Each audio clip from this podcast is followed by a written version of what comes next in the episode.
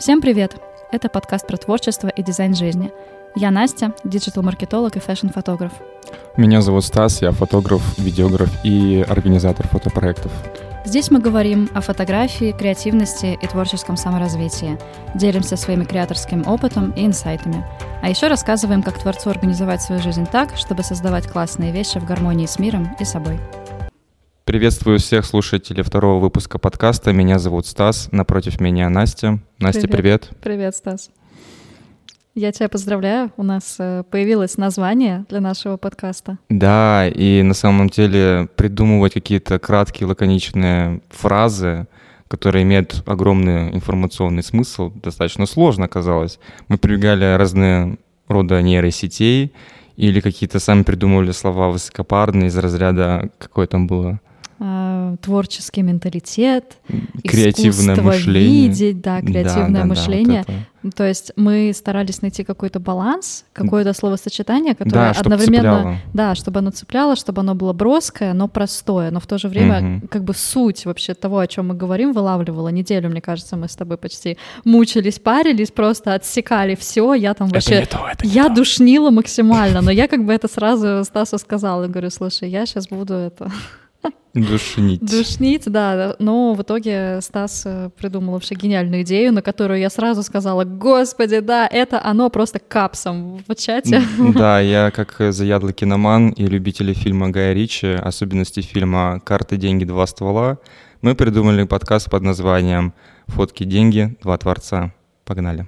Погнали. Сегодня мы поговорим на очень важную тему, потому что, мне кажется, для каждого творческого деятеля — встает такой некий запрос внутренний, в чем же моя собственная идентичность, в чем мой стиль, как его найти, как к нему прийти. Как ты думаешь, Настя, что в твоем понимании вообще стиль? Для меня стиль — это какие-то отличительные черты, если мы говорим, да, про креаторов, угу. например, даже, да, фотографов. Это что-то, что позволяет тебе узнавать этого фотографа в ленте других работ, условно, если возьмем Инстаграм. То есть у меня есть несколько таких креаторов, на которых mm-hmm. я подписана. Я открываю ленту, я вижу вот эту абсолютно индивидуальную какую-то обработку или видение кадра, или выбор модели, то есть что-то, что отличает человека, и я без подписи чей-то аккаунт, я понимаю просто, кто это сфотографировал. Вот для меня вот это стиль, то, к чему я, например, очень хочу стремиться. То есть из тысячи других ты узнаешь этого человека, да, действительно так. Если вы будете просто наблюдать за лентой Инстаграма, то вы можете даже, так скажем, не зная эту фамилию фотографа, уже точно определить, да, это конкретно он. Вот, э, я расскажу про такую тему, что, мне кажется, многие начинающие фотографы и любители начинают анализировать профили каких-то именитых фотографов и начинают это повторять, начинают это копировать. И по большому счету мы берем какой-нибудь один референс, да, и начинаем повторять схему света, повторяем какую-нибудь локацию, даже подбираем очень похожую модель и соотносим это все вместе, смотрим на эти два кадра и понимаем о том, что, черт возьми, а все-таки... Результаты разные все равно. Все равно результаты разные, да. Так, казалось бы, делаешь все то же самое, но почему-то все равно у тебя торкает первое. Смотрим на конечный результат этого фотографа, потому что это всего лишь 5% того, что вы можете увидеть под названием стиль. Многие видят только эти буквально 10 видимых метров верхушки айсберга, мы не видим всей глубины, не видим всей этой высоты, эти буквально там 200-300 метров, да. Так чтобы понять, как он это сделал, как он к этому пришел, мне кажется, нужно понять именно первые причины того, откуда у него брался этот стиль. И чтобы в этом разобраться, нужно именно понять, как формируется стиль, из чего он состоит. Это абсолютно приобретенная вещь, и это приобретенное идет по мере формирования вашей собственной личности. Вот если вы так скажем, постоянно росли над самим собой, выходили из зоны комфорта, экспериментировали, то вы увидите, что, в принципе, за там два года, три года ваш собственный стиль менялся. Этот стиль мог меняться и в одежде, в вашей подаче, ваших каких-то визуальных предпочтений. Например, точно так же в период застоя, например, вы ничего не пробуете нового, и у вас точно так же будет соотноситься ваш стиль к вашему уровню развития. Да, знаешь, что мне сейчас пришло в голову? Я ходила на несколько разных open токов воркшопов с фотографами, и неизменно я слышу от аудитории один и тот же вопрос.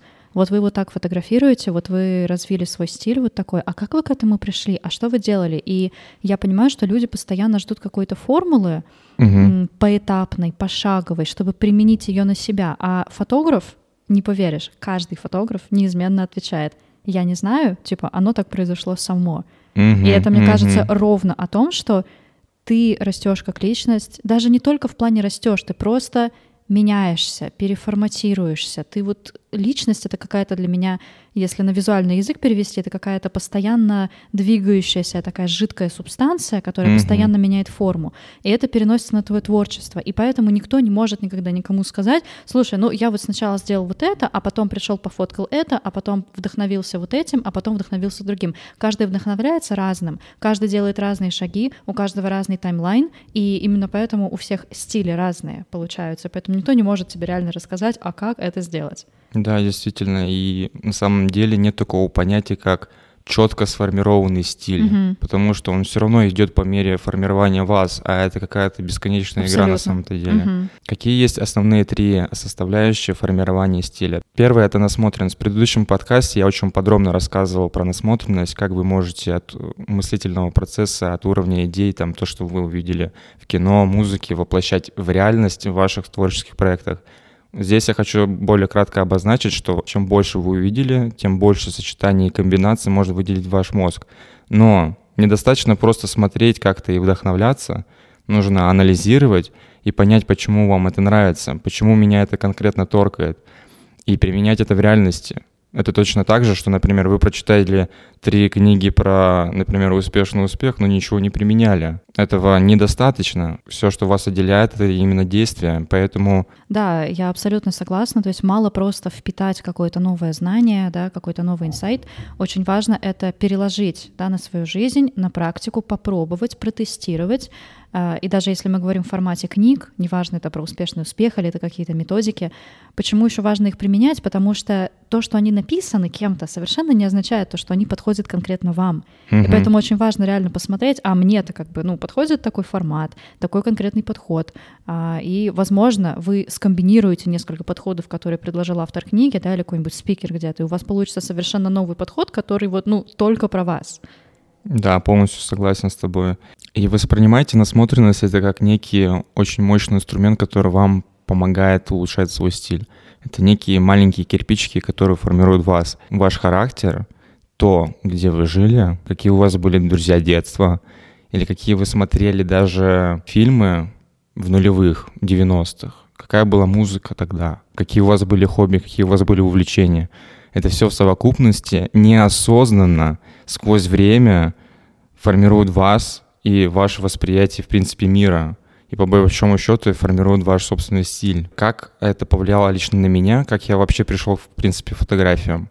Все начиналось с того, что я, например, смотрел какие-то музыкальные клипы по телевизору. Просто будучи ребенком, там мне буквально было там 3-4 года, я залипал на то, что как музыка может классно соотноситься и динамично к видео, и как это прикольно смотрится ты не понимаешь, о чем там говорят, а там может 50 Cent играть какой-нибудь нигерский свой рэп, включать и да, так далее. Да, а Ники Минаж говорить, как кто-то должен облизать ее задницу, там, например. Что такое, а ты такой с этого кайфуешь. Ну нет, Ники Минаж уже было позже, кстати, но ничего, это я просто в контексте сказала.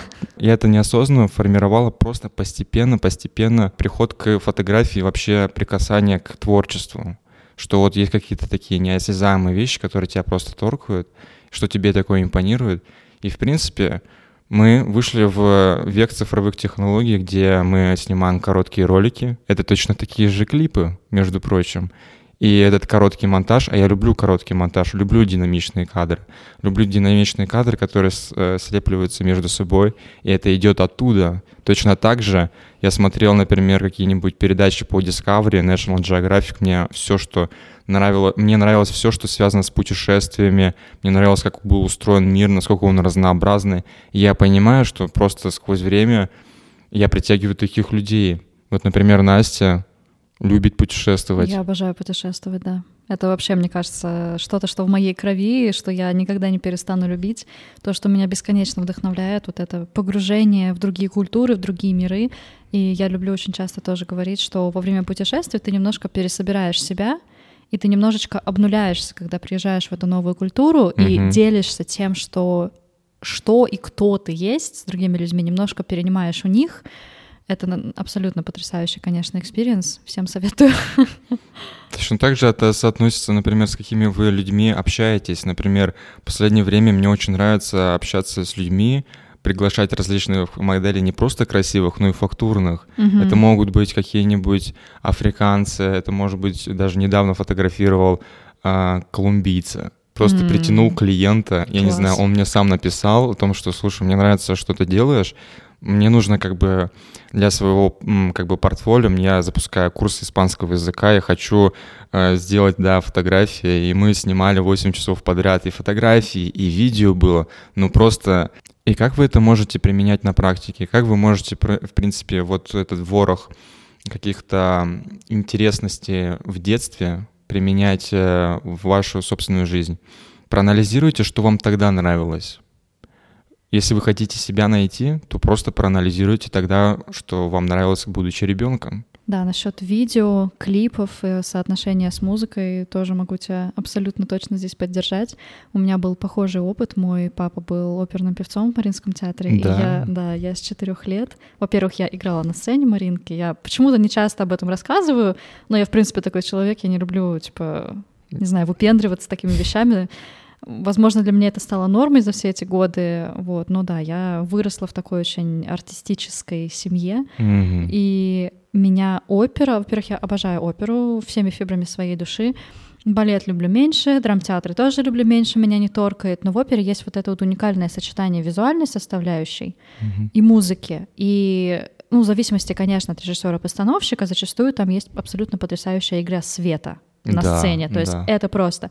И то есть, когда ты приходишь в оперу, ты не только слушаешь, ты еще и воспринимаешь глазами. И когда я отматывала назад а, на одном этапе жизни, думаю, почему мне так нравится вот там видео снимать, музыку, как-то подбивать это все вместе, угу. я вспомнила, что, блин, ну я выросла в этой атмосфере, как бы, во-первых, я выросла сама на сцене, но я была и по ту сторону сцены, да, наблюдала угу. за другими а, певцами, актерами, да, там наблюдала за своим папой.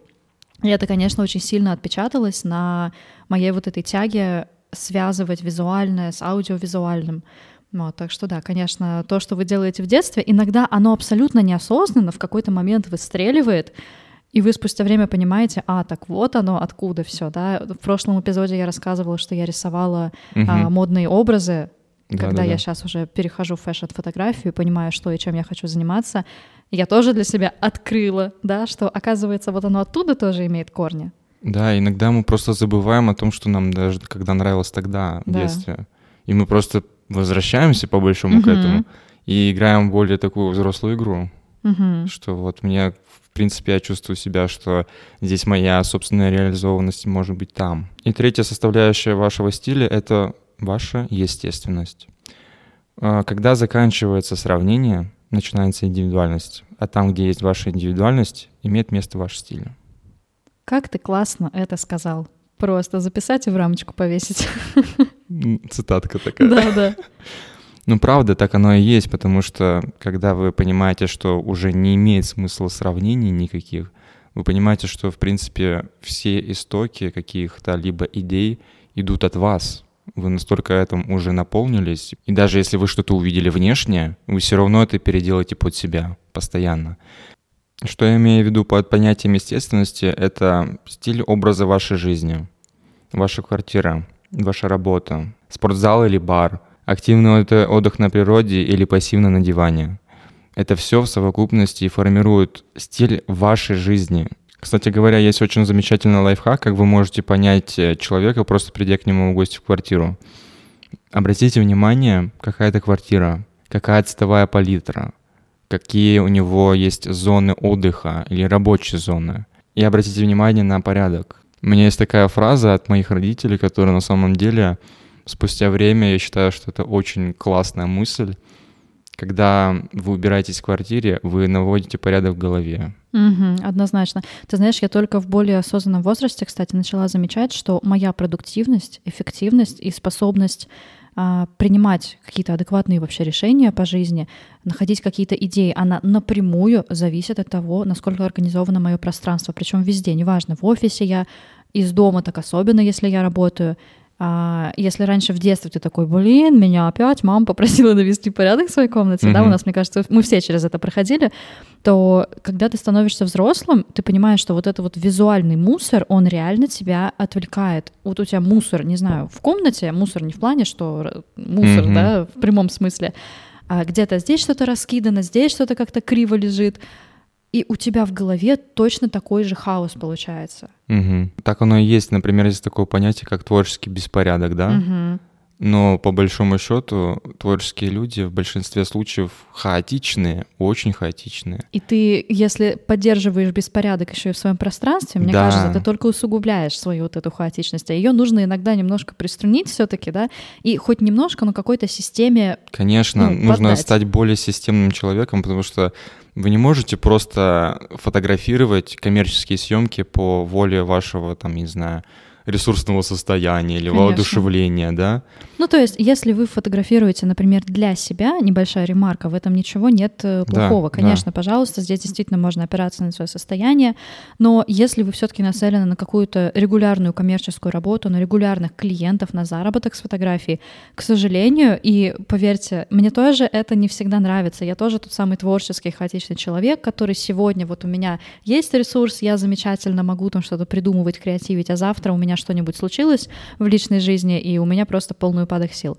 Но я тоже понимаю, что действительно приходится, да, иногда угу. немножечко наступая себе на горло, но э, поддавать себя каким-то рамкам, ставить себе какие-то мини-цели. Например, за эту неделю я там за три дня, э, не знаю, понедельник, среда, пятница, я сделаю вот эти, вот эти и вот эти шаги, которые приведут меня там к, не знаю, лучшему портфолио, например. Для этого же тоже нужно что-то делать, uh-huh. чтобы сделать портфолио, которое будет продавать вас как креатора, например. И это процесс. Системность — это в большей степени как э, ваша самоорганизованность. Uh-huh. И я так скажу, что ну, фриланс — это достаточно специфичная форма работы человека. Да. Нет правил. Просыпаешься когда угодно, угу. засыпаешь когда угодно но и при этом ты должен понимать, что, ну, мне хочется как-то прогрессировать, угу. ну и для этого и нужна системность. Конечно, потому что ты э, на 200% отвечаешь за регулярность своего заработка. Угу. И я, например, могу сказать, что я к этому сейчас не готова. То есть почему я работаю и в найме, и веду какие-то свои сайт-проекты, и развиваюсь в фотографии, угу. потому что мне действительно комфортно а, во-первых, расти, как я уже да, говорила в прошлом эпизоде, в нескольких сферах. Мне безумно интересен маркетинг, контент и продвижение. Но действительно мне комфортно, ты знаешь, э, иметь э, какую-то стабильную сумму. И сейчас работать в найме совершенно не популярно и не круто, и везде, куда ты не глянешь, себе советуют, о боже, срочно иди открывай свой да бизнес. Нет, нет. В этом плане я ничего против не имею найма. Нет, я наоборот. не говорю про тебя, я говорю в принципе, что я это очень часто стала видеть, опять-таки, на ага. просторах интернета, что сейчас очень классно быть вот этим вот загадочным фрилансером, очень классно не зависеть ни от кого и быть самим себе хозяином. Я не спорю, это классно, но просто небольшой, небольшой дисклеймер дисклеймер, если вам комфортно совмещать два типа системы своего заработка, назовем это так, это вполне ок. Да. Вот. Но просто если вы выбираете, конечно, фриланс, будьте готовы к тому, что все зависит от вас, ничего не гарантировано. В этом месяце может быть э, какой-то, а, какая-то зарплата, а в следующем месяце можно будет сидеть вообще, не знаю, с голой попой. Сидеть ровненько. Ну да, я шучу, конечно, но по-разному действительно бывает. fake it till you make it. Обожаю эту фразу. Для меня она, она про какую-то уверенность в себе, которую ты транслируешь другим людям. Так или иначе, люди вокруг нас считывают наше состояние, угу. считывают нашу уверенность. И если вы ведете себя не знаю, жметесь где-то по углам и говорите, ну вот, ну вот я, конечно, начинающий фотограф, ну вот у меня вот не было, конечно, опыта вот такого, но я вот сейчас попробую, поверьте мне, э, как говорится, через вас перешагнут, и никто вас не будет воспринимать никогда всерьез, потому что мы, люди, тянемся к тем, кто уверен в том, что он делает, потому что нам нужна тоже какая-то стабильность, какие-то гарантии. Mm-hmm. Зачем нам идти к человеку, который не будет а, хотя бы даже визуально давать нам ответственность какую-то и транслировать эту ответственность за результат? Мы пойдем к другому, мы пойдем к тому, кто будет более уверен. И, кстати, это очень применимо, знаешь, когда бывают какие-то, возможно, конференции, паблик-токи, uh-huh есть один спикер, который по контентной части, то есть, ну вот составляющая того, что он рассказывает, она может быть просто офигенная. У него там какая-то классная доказательная база, и в целом выступление интересное, какая-то классная тема. Но если этот спикер не смотрит в глаза аудитории, постоянно что-то нервничает, запинается, не может вести линию повествования нормально, его будут воспринимать, ну, не как плохого спикера, но не знаю, ему поставят, может быть, 6 из 10. Это будет не то выступление, которое люди запомнят. Угу. Я миллион раз встречала людей, которые уверенно несут какую-то чушь, и мы в это и, верим? И я ловлю себя на восприятии, что да нет, ну чувак вроде нормально что-то рассказывает. А потом, когда ты разбираешь это на атомы и молекулы, ты понимаешь, что, ну, по факту, как бы там ничего такого. Но вот эта уверенность, она просто покоряет. Поэтому да, fake it till you make it очень классная тема. Если вы, мне кажется, действительно хотите прийти в какую-то точку или прийти uh-huh, к какому-то uh-huh. уровню, который вы для себя поставили, ведите себя уже сейчас так, uh-huh. как будто вы на этом уровне. Поверьте, ну, скорее всего, люди просто разницы даже не увидят. Есть такая очень прикольная аналогия, а, что если вы хотите притягивать действительно каких-то очень крутых клиентов, может быть, каких-то разносторонних, а может быть, обеспеченных, например, то очень классно, что вы не будете чувствовать какую-то между вами границу социальную, например. Да, да.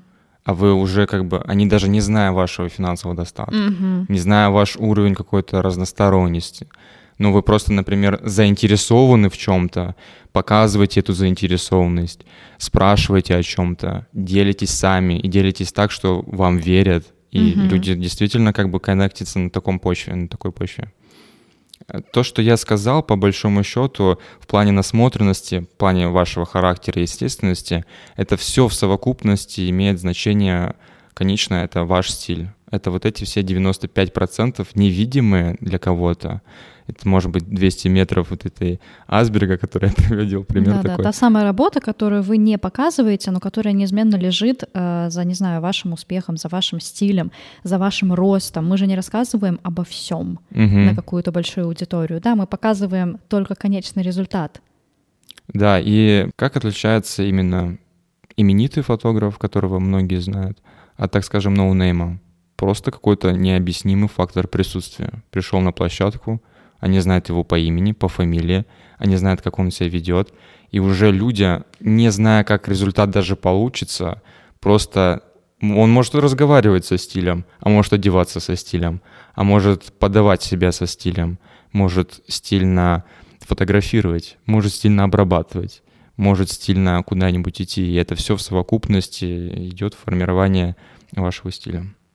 И как мы говорили на первом подкасте, что люди все-таки влюбляются не в творчество, а люди влюбляются в человека через творчество. И фактор вот личного бренда ну, никто не отменял. Поэтому ваша работа со стилем — это очень важная тема.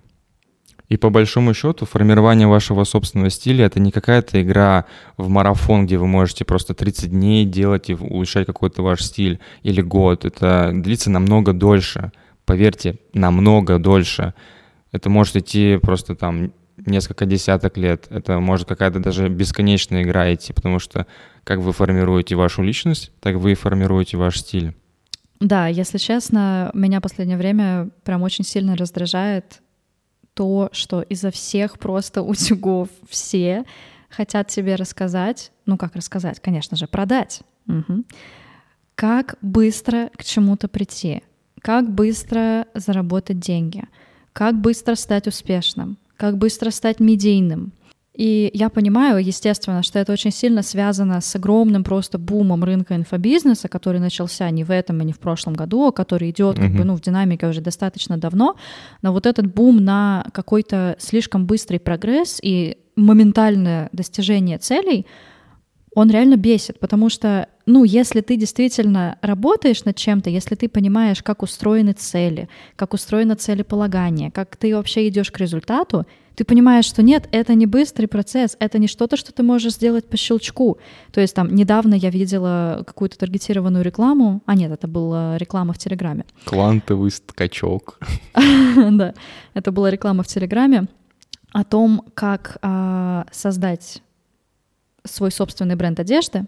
Угу. Там рекламировали какой-то бесплатный марафон двухчасовой, и было написано, что за эти два часа вы разберетесь полностью в нюансах фэшн-бизнеса, вы научитесь там, я не знаю, короче, были настолько сильные overpromise ы, я это читаю, я понимаю, ребят, ну, в здравом уме никто за два часа вас не научит вести бизнес, за два часа никто не научит вас зайти в фэшн-индустрию, а, извините, пожалуйста, продакшн, да, и создание одежды, Угу. Это очень сложная история. Это то же самое, ну, как бы ресторанный бизнес тоже один из самых сложных да, вообще да. общепит. Ну, come on. И когда тебе обещают за два часа чему-то там научить, и мы понимаем, да, что не у всех же есть вот это вот критическое мышление, люди-то покупаются на это, люди действительно верят, ожидают какого-то быстрого результата, но самое главное, мне кажется, проблема в том, что большинство людей именно хочет получить вот этот быстрый результат. Mm-hmm, Они mm-hmm. хотят вот эту вот легкую какую-то схему, я не знаю, наверное, это какой-то баг нашего сознания, что мы м- немножечко подсознательно, потенциально боимся каких-то новых действий, боимся что-то в долгую как-то играть, угу. что-то пробовать, понимать, что вот, ну я попробую, может быть, не получится, я откачусь на два шага, придется сделать один шаг вперед, а потом еще два назад. И то есть это потенциально небезопасно, это фрустрация в самом себе, да, это, ну, не ок, это неприятно, ну, не хочу я так, хочу быстренько, раз, два, хоп-хоп, и бизнес сложился. Но, блин, любой, мне кажется, опытный бизнесмен скажет тебе, что это так не работает, как угу. бы, ну, что думаешь? Знаешь, мне кажется, такая большая степени эмоциональная продажа всегда. От, абсолютно. Все на эмоциях. Все, Все на продажи, эмоциях. Блин, тебя конечно. просто загиб, так скажем, тебя просто окружает вот эта доказательная часть информационного поля. Вот смотри, у меня есть доказательства, я заработал. Потому что, вот опять-таки, они показывают, как ты говоришь, вершину айсберга. Да. Они говорят, ребят, я заработала 2 миллиона за месяц. Хотите так же? Хотим! Но никто тебе не говорит, что чтобы заработать 2 миллиона за месяц, человек до этого 10 лет выстраивал систему, которая позволила ему заработать 2 миллиона за месяц. Вот. А, ну, конечно, тебе никто не скажет, когда позовет тебя на свой вебинар, а потом на свой курс. Мне кажется, это еще, знаешь, соотносится с тем, что э, например, взять аналогию 20 века и 21 века, все-таки, например, в какой-то взять срез культуры, например, mm-hmm. как э, певцы, например, развивались в 20 веке, да, их показывали по тельчику или по радио, да, вот послушали один раз, второй раз. И как бы у них стадия успеха шла не так, что показали один раз по телевизору, и он всем запомнился. Конечно. Это шла какая-то долгая игра десятилетиями, пока ты там не стал народным э, артистом СССР, например. А сейчас ты можешь записать, например, какой-нибудь ТикТок, Reels, и, и виральным просто стать в одну секунду. Да, и какой-то вирусный ролик за, или какое-то вирусное звучание, вот те начинают постоянно все шерить, используют э, свои короткие ролики, и ты стал популярным буквально за месяц-два. Ну да. И именно соотношение вот как бы быстроты успеха, э, люди в это начинают охотно верить. Это знаешь, как ошибка выжившего, да? Когда что-то произошло скорее случайно. То есть мы все знаем вот эти истории про Билл Гейтса, про Стива Джобса, которые не окончили универ, которые такие пошли, основали свой бизнес и стали успешными. Но мы забываем, что это скорее исключение, чем правило. А нас пытаются же убедить, что вот этот вот успешный успех, да, угу. купаться в деньгах, стать медийным, известным и стать экспертом в какой-то нише за пару часов, да, как советуют на марафоне, или за пару месяцев, это прямо какая-то массовая история, что вот каждый так может. Нет, come on, ребят, не каждый, есть куча факторов, абсолютно разных, которые тянутся. Это могут быть и социокультурные факторы, это может быть а, то, какая у вас была семья, какие у вас были возможности к образованию. То есть, ну, mm-hmm. много что на это влияет. Не к тому, чтобы сказать, что ты это не можешь. Нет, ты это можешь. Просто у тебя немножечко другой бэкграунд, и конкретно у тебя может быть совершенно другая история. А нас пытаются убедить, что все-все-все могут быть миллиардерами. Но если бы все были миллиардерами, я думаю, что не было бы глобальной нищеты, и многие mm-hmm. экономические проблемы были бы решены. Но миллиардеры буквально 1% 1% нашего человечества.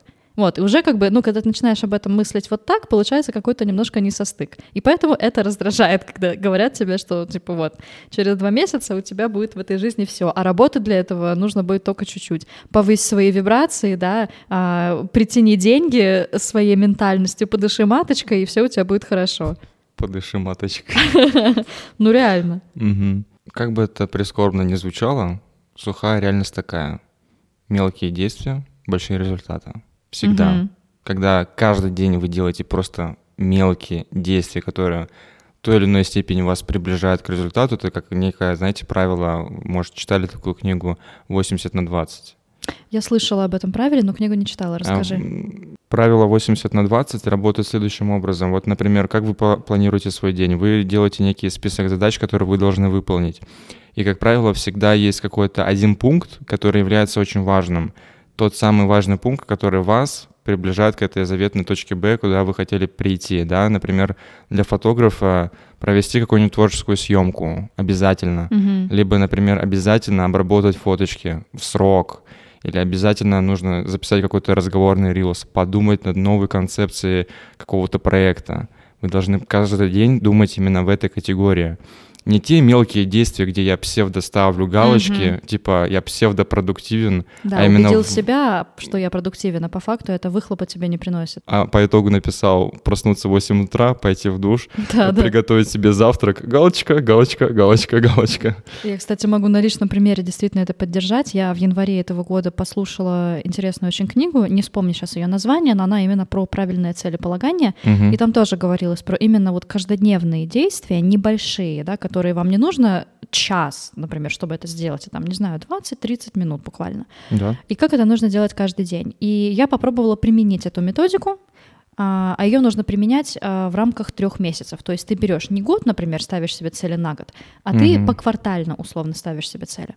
Я, значит, ее попробовала, спустя три месяца сделала анализ. И вот что я поняла. Именно то, о чем ты сейчас сказал, mm-hmm. что я себе вписывала псевдоэффективные действия, выполняла их, mm-hmm. а выхлопа-то с них не было никакого. Например, я себе ставила а, целью как минимум, по-моему, раз в неделю рассылать заявки, рассылать свои фотографии в журналы. Uh-huh, uh-huh. Но спустя три месяца я поняла, что выхлопа с этого нет. Почему? Потому что журналы, в которые я эти заявки со своими фотографиями рассылала, это небольшие онлайн-издания, угу. которые мне не дают никакого продвижения. В эти онлайн-издания, простите, пожалуйста, но принимают каждого второго, если не каждого первого. Я наравне со своими фотографиями ну, которые мне действительно хвалили опытные фотографы и говорили, блин, ты классно снимаешь, как бы, ну, продолжай.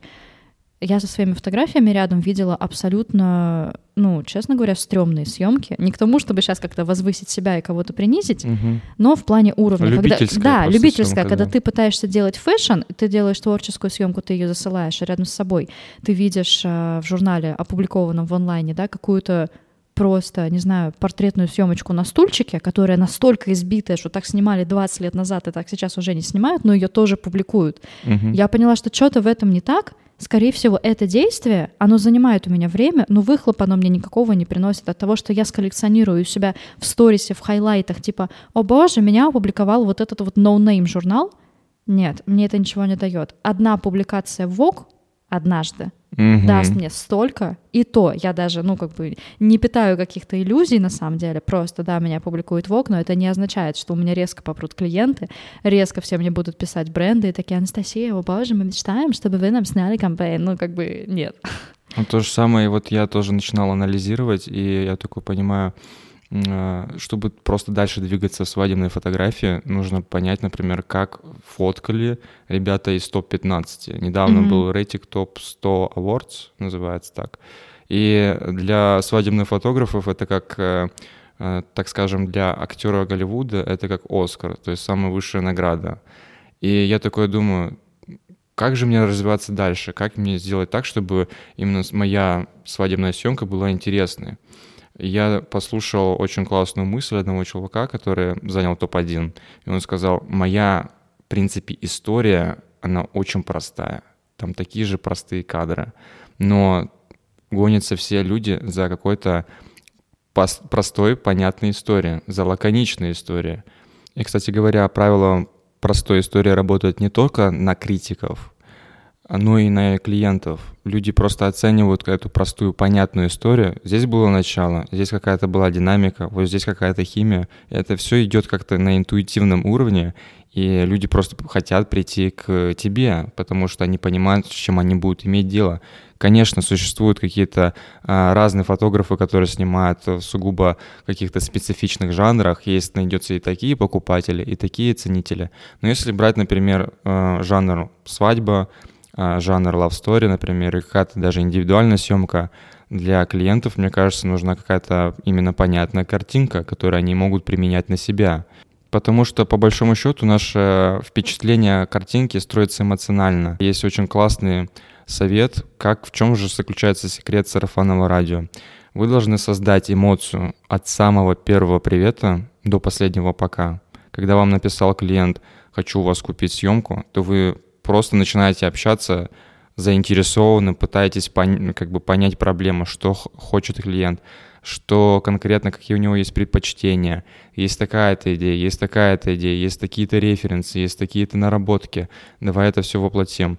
И у человека уже идет стадия предвкушения. А в предвкушении это один из самых так скажем, сильных моментов, когда человеку, когда человек испытывает вот эту эмоцию, когда вот-вот состоится эта съемка. И мало того, вы а, хорошо подготовились и написали подробно, подготовились к этой съемке, да, но еще на практике, когда вы показываете, что с тобой все-таки можно быть и легко, вы можете, я вот всегда такую говорю, говорю фразу новым клиентам, наша задача стать а, одноразовыми друзьями. Мы там буквально двухчасовые, трехчасовые друзья. Например, я же снимал «Колумбийца» 8 часов, и по большому счету он первый раз меня видит, я его первый раз вижу. Но мы настолько классно заобщались, что он уже готов и дальше со мной сотрудничать. Даже не видя фотографии. Когда в следующий раз его знакомый скажет, ой, мне нужен, блин, фотограф на такой-то проект, он скажет, слушай, я знаю очень клевого чувака, 8 часов с ним снимали, вообще так кайфово, так легко все было, вот, на тебе телефон. То, что наше, в принципе, впечатление всегда строится на эмоциях, mm-hmm. наша память эмоциональна. Mm-hmm. Что мы помним? Мы уже не помним, вот просто мне понравился кадр, вы, мы начинаем визуализировать весь процесс угу. от начала до конца. Ну, конечно, самое яркое это может быть даже и съемочный процесс, когда ты пришел, и какая-то это была необычная амплуа для тебя. Или ты там, тебе было ну, невероятно комфортно и невероятно весело. И ты просто начинаешь рекомендовать на уровне эмоций. Задача любого фотографа продавать эмоцию, я так считаю. Да. И будет это не только жанр каких-то там связано с людьми, там, индивидуальная съемка, лавстори, да, но и также и бренды. Люди тоже при, приходят туда на бренды, потому что вы дали эмоцию, что-то необычное, что-то потому нетипичное. Потому что им тоже нужен человек, угу. им нужен а, не просто пустой, чисто хардовый исполнитель, который пришел на площадку, молча отснял и ушел. Таким людям, брендам, да, каким-то компаниям, им нужен кто-то, кто может даже на 3-4 сколько угодно часов стать частью их комьюнити. Да. Потому что они же фотографа выбирают опять-таки по его работам, да, но они смотрят, насколько ценности, которые фотограф транслирует в своих работах, мэчатся с ценностями, которые транслирует бренд. И если у них происходит матч в этом, этого фотографа выбирают. Давай подведем небольшой итог сегодняшнего эпизода. Мы поговорили о том, как найти свой стиль. Ты выделил три замечательные составляющие этого поиска. Насмотренность, ваш характер, естественность. Мы обсудили, почему не бывает быстрого успеха, почему же нас так сильно раздражает вот эта тяга всех э, убедить другого в том, что за один день, за два месяца ты можешь стать великим миллиардером, успешным человеком, которому доступны все блага этой жизни. А также мы поделились тем, в чем же заключается секрет сарафанного радио. Нам будет очень приятно, если подкаст вам действительно нравится, и если вы поставите оценку ему в Apple Music. Это поможет нашему проекту найти больше единомышленников. Также напишите в комментариях, э, какая тема вам больше всего понравилась. Э, нам будет интересно это читать. Да, спасибо тебе за очередной продуктивный разговор. Спасибо тебе, Настя. Встретимся в следующем эпизоде. Пока. Всем.